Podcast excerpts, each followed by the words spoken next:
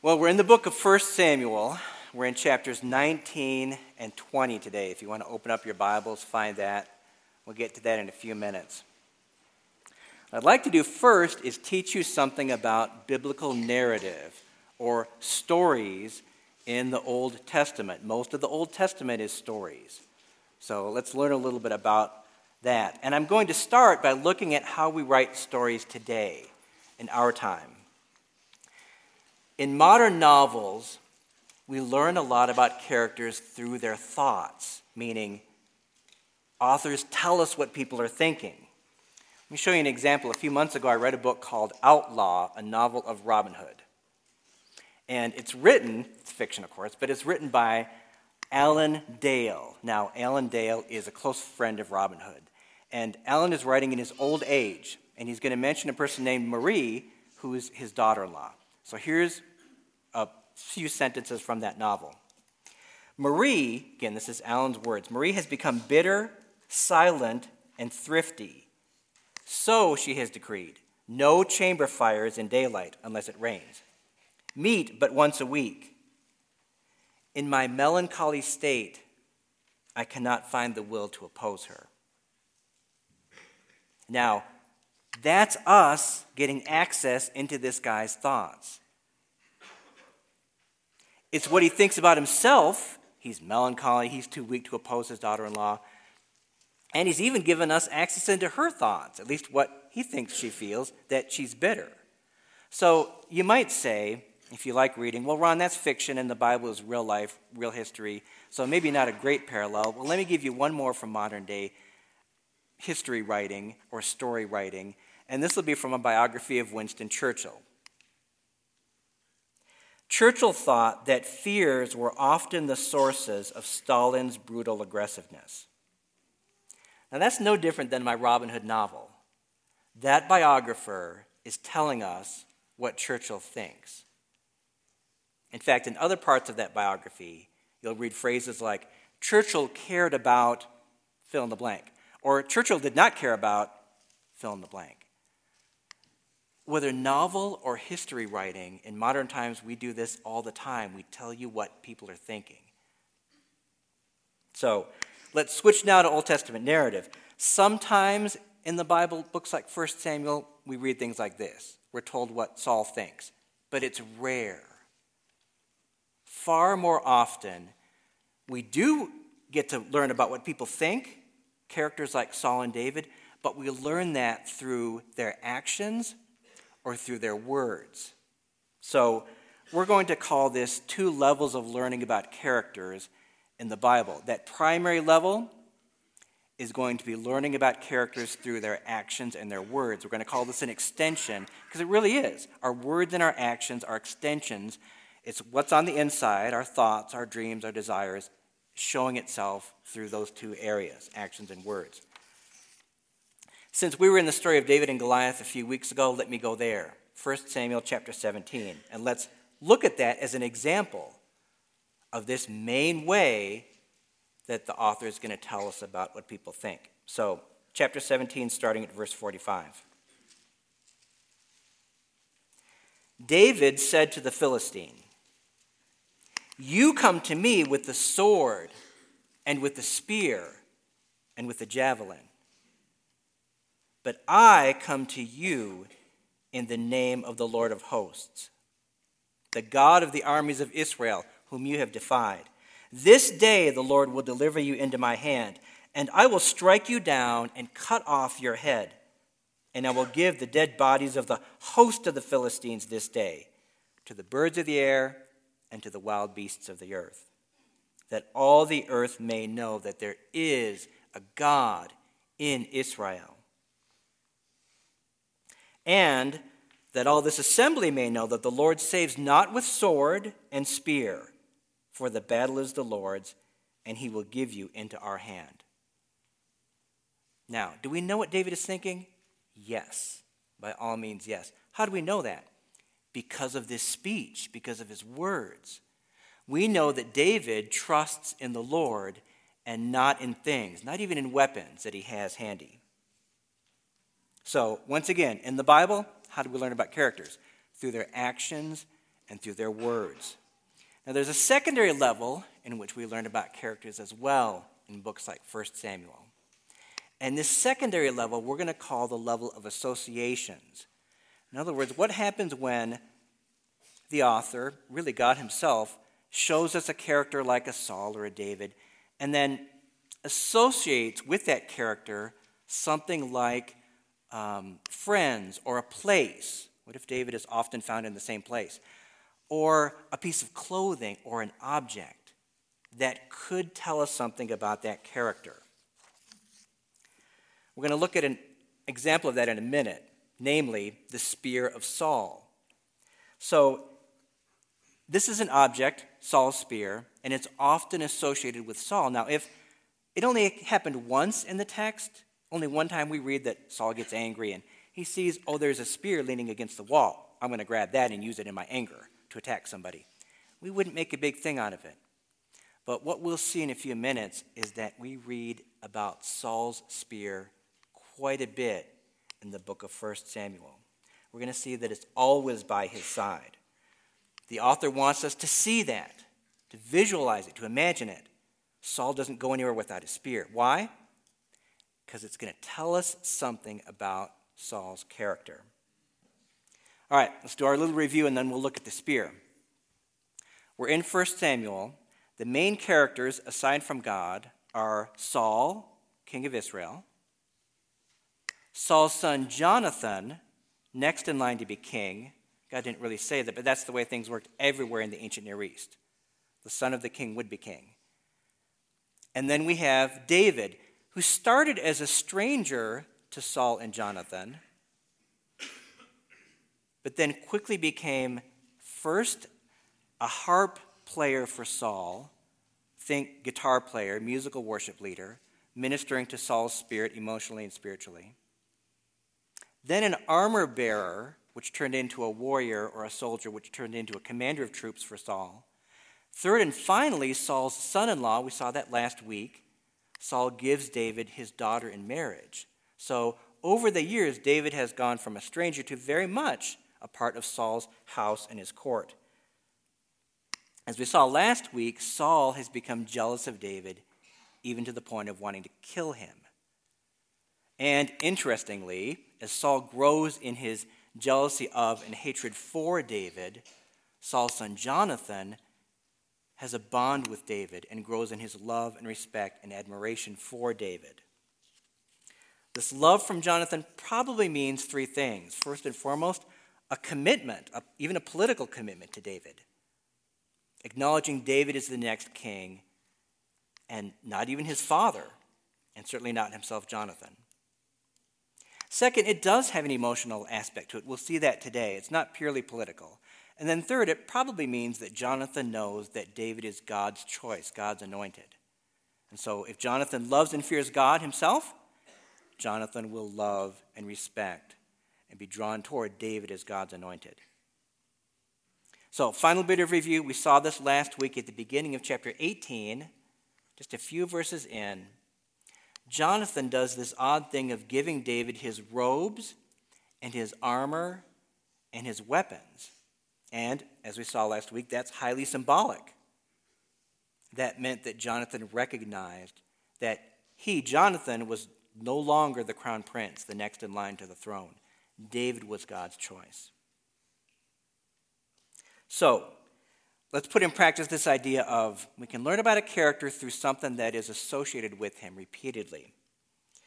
Uh, and let's look at the context of this covenant.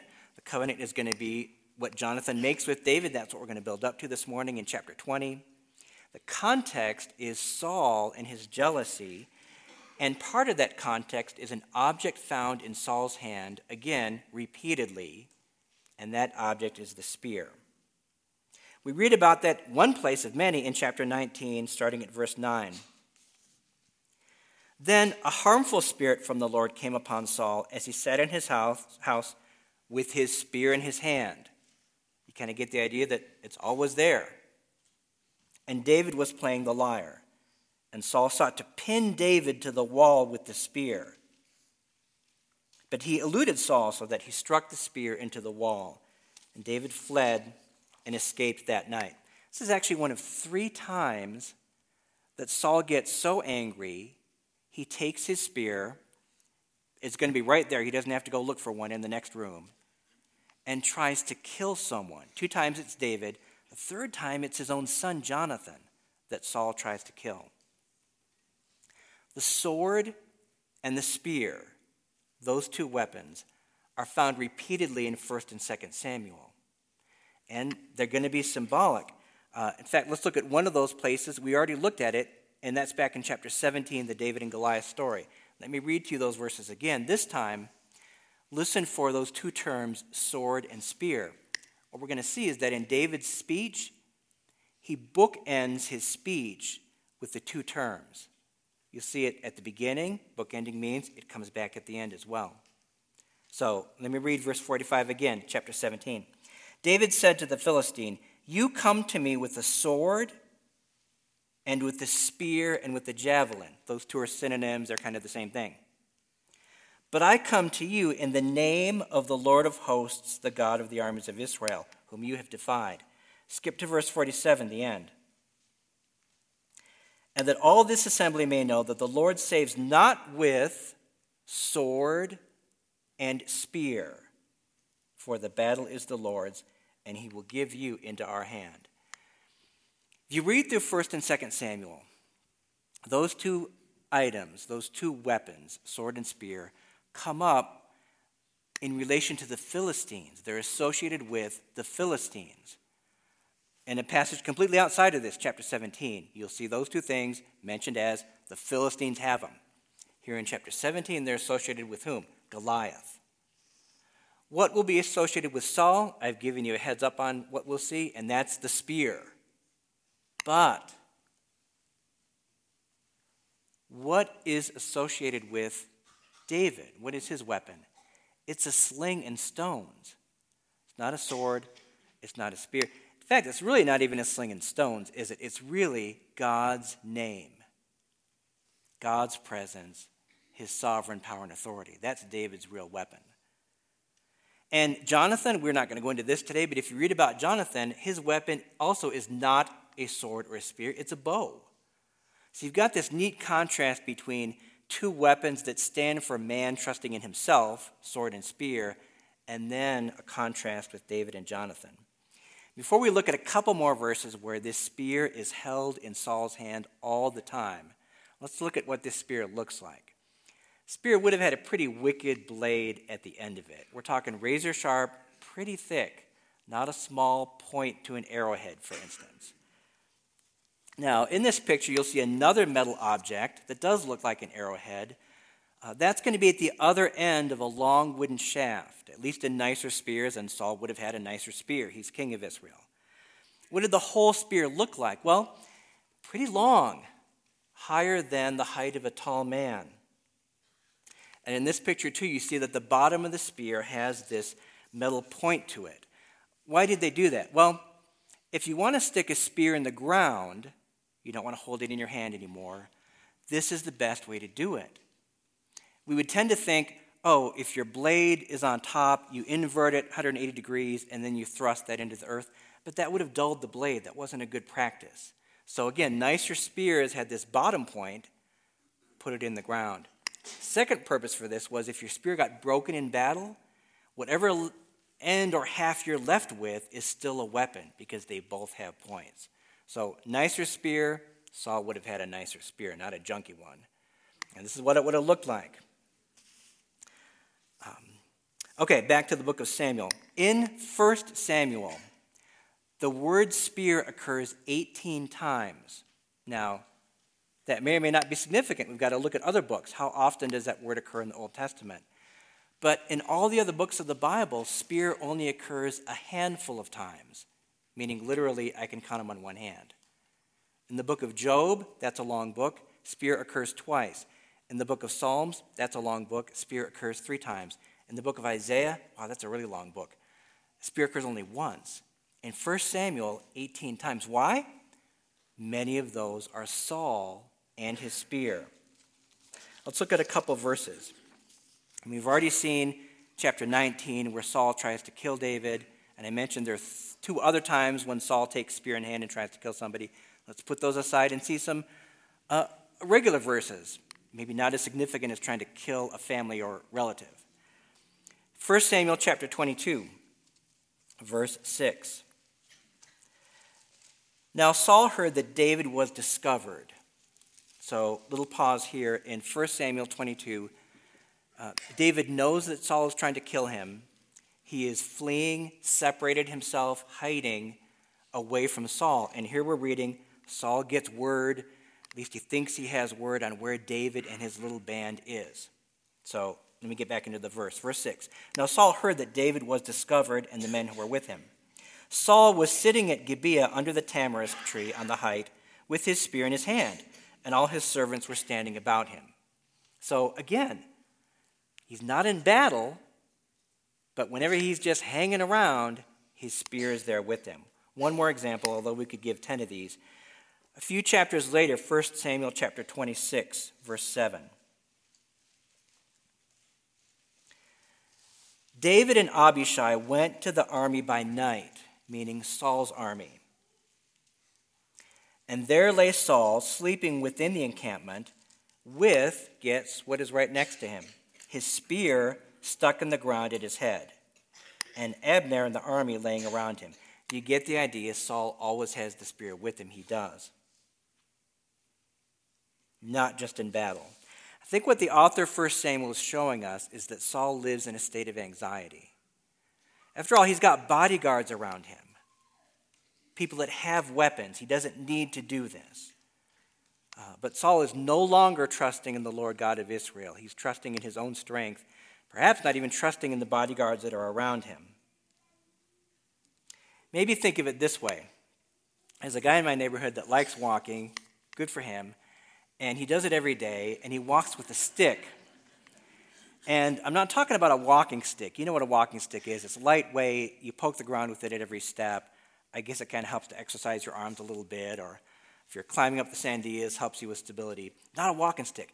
This guy, my neighbor, um, has a stick that's about two and a half, three feet long, about an inch thick, and it's hardwood.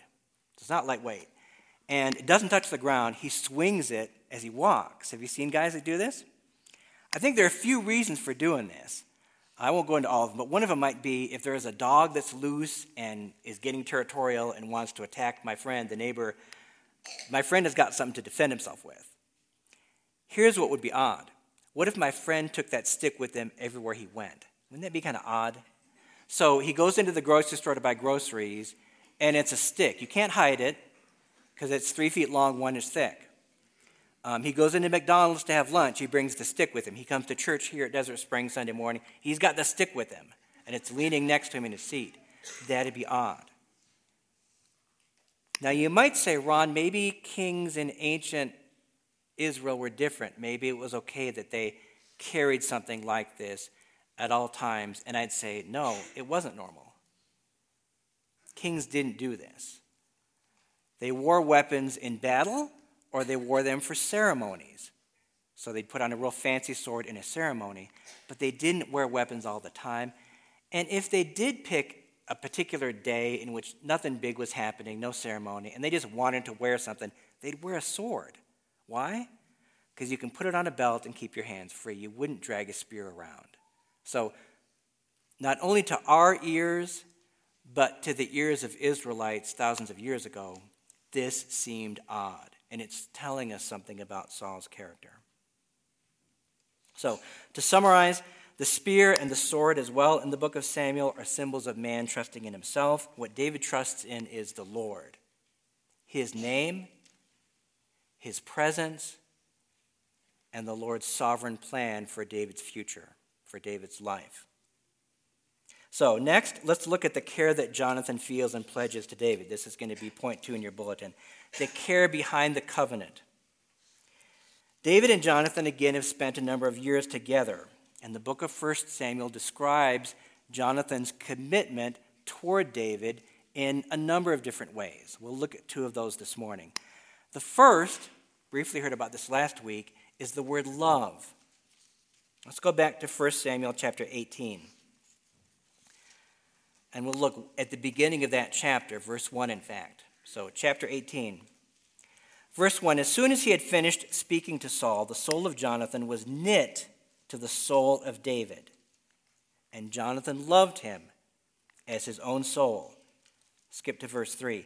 Then Jonathan made a covenant with David because he loved him as his own soul. The covenant that Jonathan makes with David is described in three different places in 1 Samuel. This is the first one right here in chapter 18.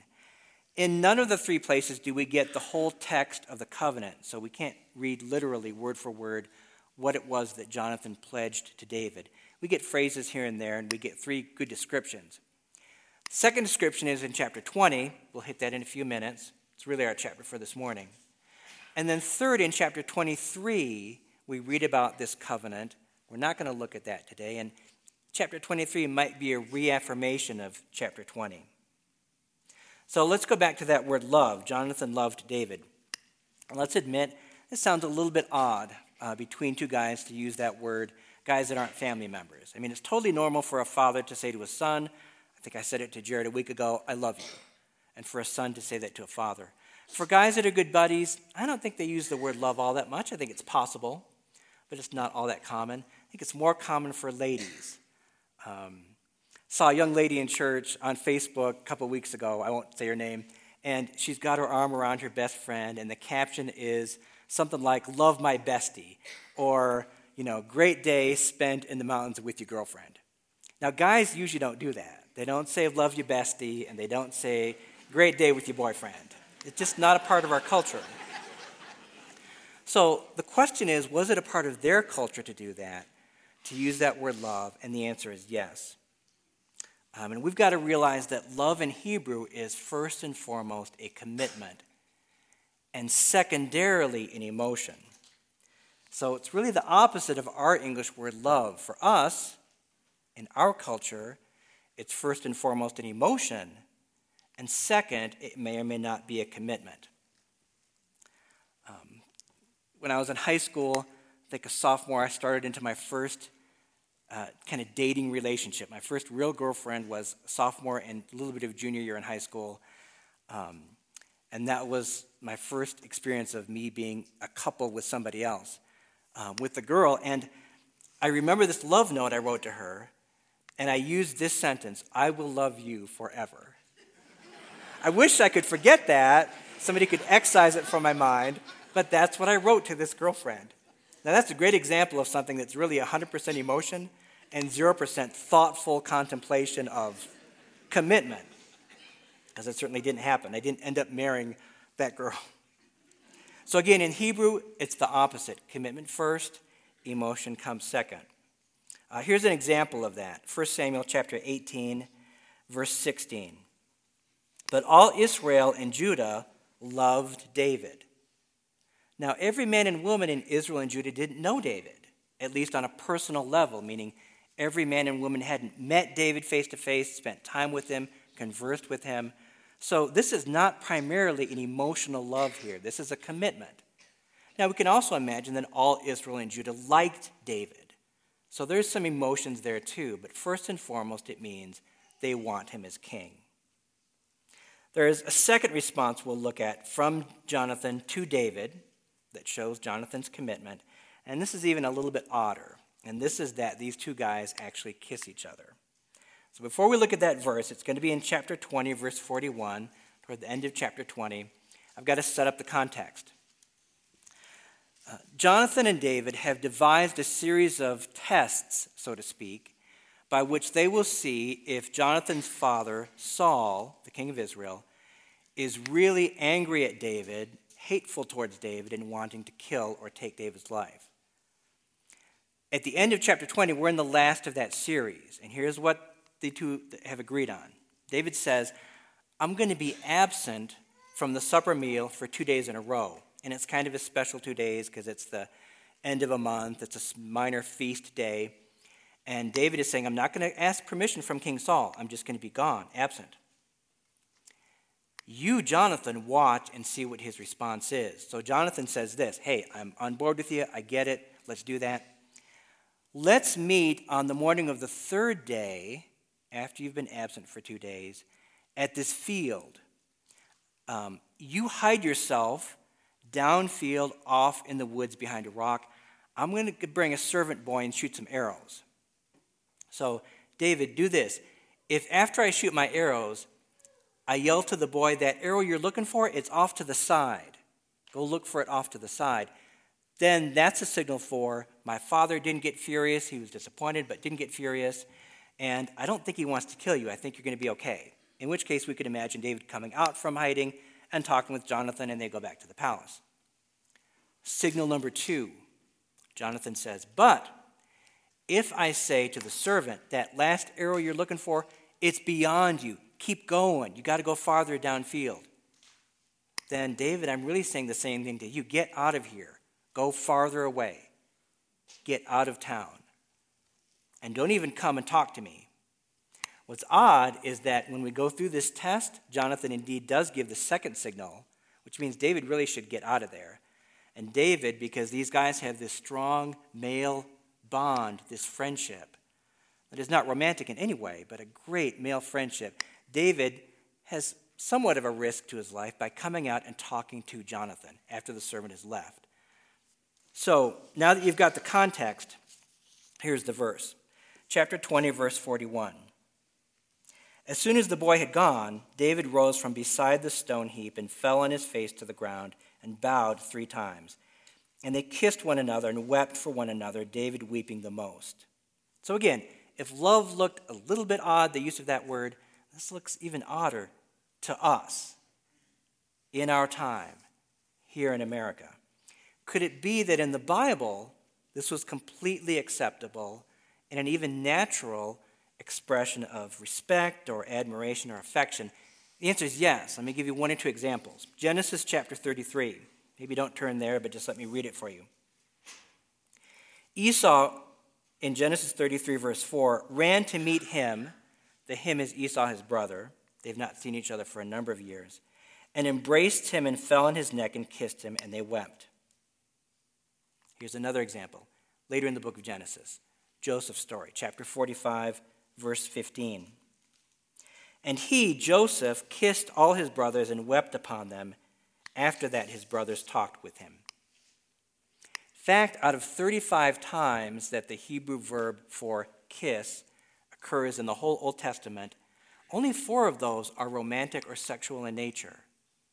So, what does that mean? Roughly 30 are just expressions of friendship, nothing to do with romance.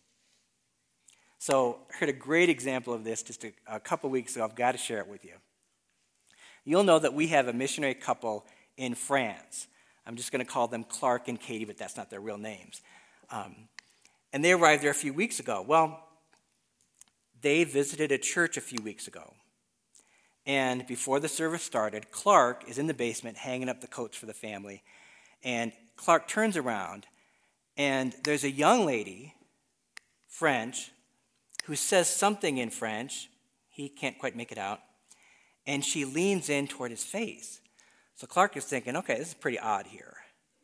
So Clark thinks the coat rack is behind me. She must be leaning in to look at something to get something out of a pocket of her coat or something like that. So our friend Clark leans away, and then he leans off to the side, thinking, you know, she's going to keep going straight and miss him. Her face starts following his getting closer and closer and closer, like, you know, two inches away, way inside of his personal space. Meanwhile, Katie, Clark's wife, Katie, is about 10 feet away, amused by the whole thing, because Katie knew that what the lady said in French was a little kiss, a little kiss, and she simply wanted to plant what's probably just an air kiss on each of Clark's cheeks as a welcome for the church.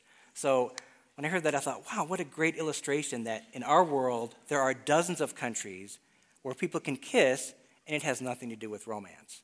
It's a sign of friendship. In fact, in some countries, it's only appropriate for men to kiss men and women to kiss women. It shouldn't be done cross gender.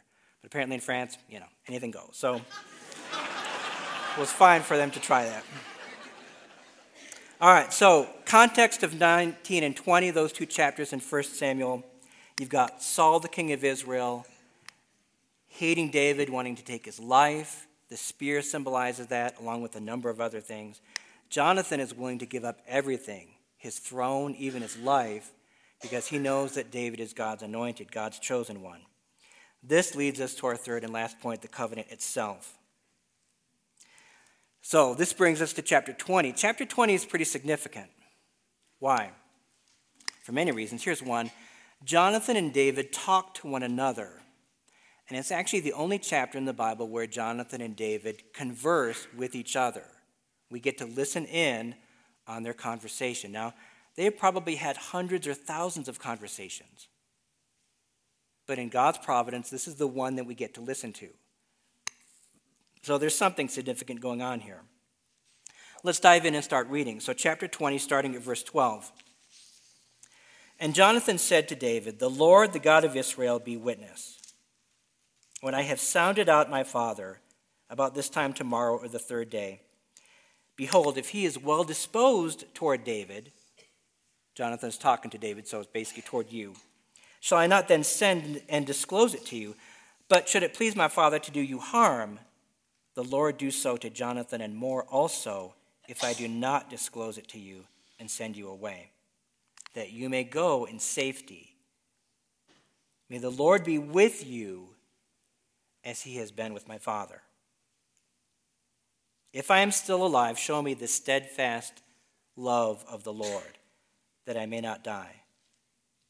And do not cut off your steadfast love from my house forever, when the Lord cuts off every one of the enemies of David from the face of the earth. And Jonathan made a covenant with the house of David, saying, May the Lord take vengeance on David's enemies. I want you to notice a couple things about this. First, although Jonathan gives an expectation, kind of a request, it's toward the end of his speech when he says, May your steadfast love always be toward me and my house. Before that, Jonathan has a commitment to David, and this is really the core of what covenant is a commitment to the other person. So let's read that in chapter 20, verse 13. Jonathan says, Should it please my father to do you harm, the Lord do so to Jonathan and more also, if I do not disclose it to you and send you away, that you may go in safety. May the Lord be with you as he was with my father. So Jonathan proclaims two things here. First, he tells David, I'll tell you if my father wants to kill you. Saul's going to see that as treacherous or treasonous. Second, look at the end of verse 13 where Jonathan says, May the Lord be with you as he has been with my father. It's a very significant phrase in 1 Samuel. The Lord be with you. Jonathan doesn't use that all over the place. It's not like he meets 20 people in a day and he says to each one, Oh, may the Lord be with you as some kind of a greeting or, or farewell. It's used of God's anointed, and it's the way of showing us that Jonathan is changed from acknowledging his father as king, God's choice, to David as king and God's choice. Just as we had the covenant described in three different places chapter 18, chapter 20, chapter 23. We won't look at 23, but we're looking at 20 right now. This change that Jonathan has had leaving an allegiance to his father, starting an allegiance to David, is described in different places. You remember chapter 18 last week? It was described there in Jonathan taking off his robes and armor and weapons. Here it's described by that phrase, the Lord be with you, as he was at one time, but is no longer with my father. So, this passage shows us the most important dynamic of covenant. We're going to call it dynamic one, and it's commitment to the other person. This is the main thing that covenants are about. And this is what makes them different than our modern day contracts. So, a covenant is about a commitment or faithfulness to the other party. Think for a minute of modern day contracts. Contracts are all about me, they're about protection, they're about self protection. Take buying a house. We write contracts when we buy houses, right? Uh, the seller wants that contract. Why? Because when the seller takes the house off the market, the seller wants to make sure that money comes into his or her account. If I'm the buyer, I want that contract. Why? Because if I pay money, I don't want the original owner to come back six months down the road and say, Ron, get out of my house. This is my house. It's been my house for 20 years. Get out.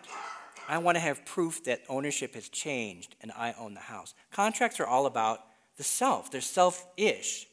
Now, that's not to say they're bad, they're necessary, but they're focused on the self our rights, our protection, our benefits, our assurances.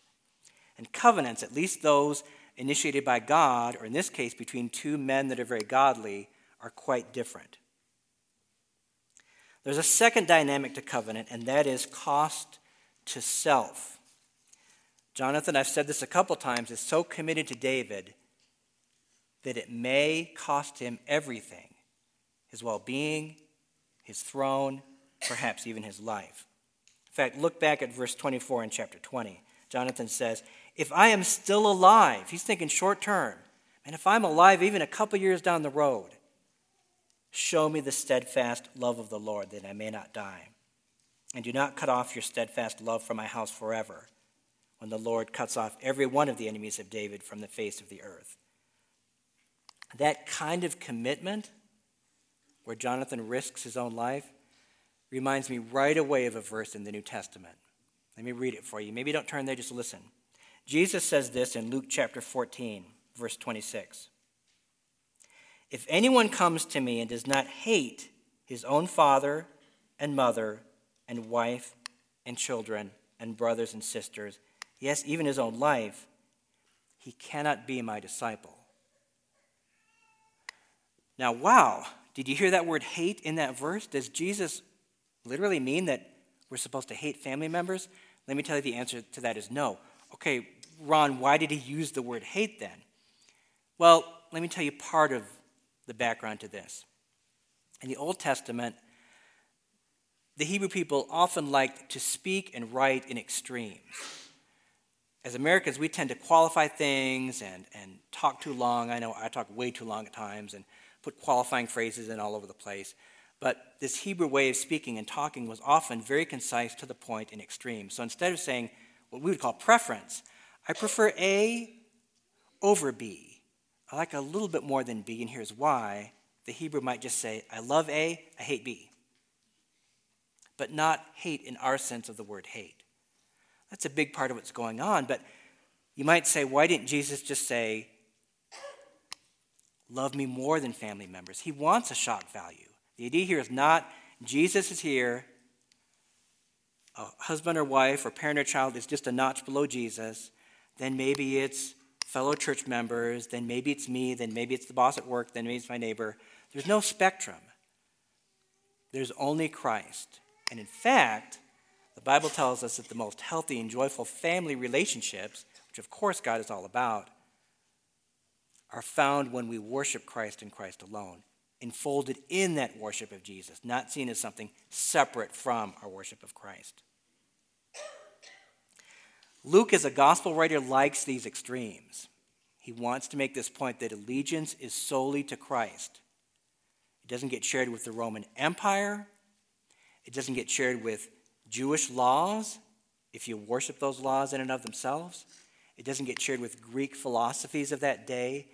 It doesn't even get shared with family. Family is strong in our day, it was even stronger in ancient times. If you were a poor family, there is one thing you're assured of as parents your children will always be loyal to you no matter what. And vice versa. As children, you could be poor as dirt, but you're assured of one thing as I grow old, my parents are always going to be there for me, no matter what. That is the first and foremost allegiance that we have. So Jesus, in his wording, is trying to crash that out of people's minds and put a proper view of kingship and God in its place.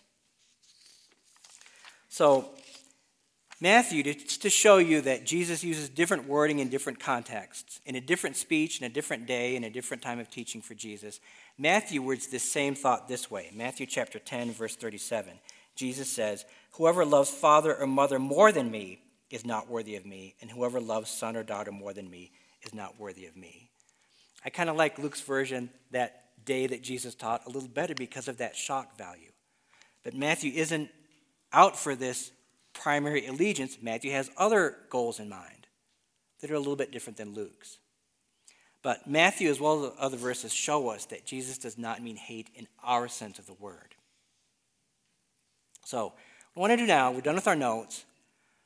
I want to pray and offer some ideas for application in the prayer. And hopefully, God's Spirit can use that text in 1 Samuel 20, Jonathan's words to David, in our lives as we look at our covenant with Christ that he initiated, he bought, he paid for.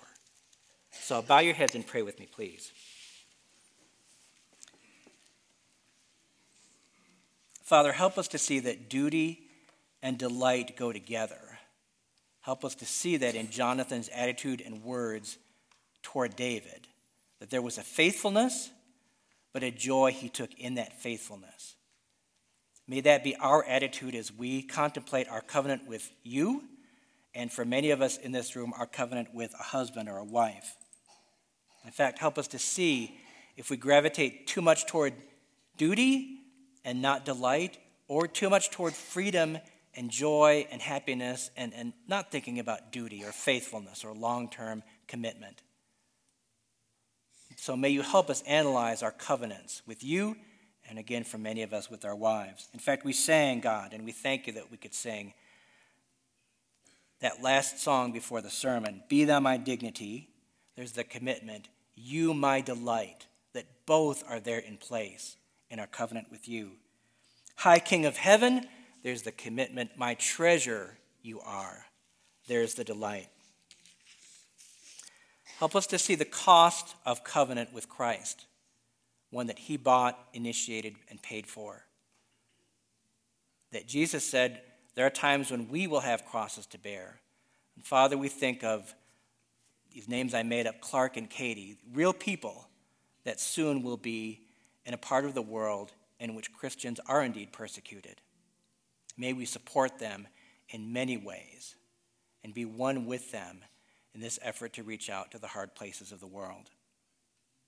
May we, like Jonathan, be willing to give up everything for the great goodness of Christ. And help us to see that our commitment to Christ is not on a spectrum, that uh, family is not a close second, but that it is Christ and Christ alone, and that that allows us to have more joy in our family members and to commit to them in better and more joyful ways. Father, use these verses, these words from Jonathan to David as we contemplate the meaning of covenant throughout this day and tomorrow as we get up in our workday, whether we work outside of the home or in the home. By your Spirit, use your words to make us more Christ like. Amen. Let's stand together and sing this prayer as we respond.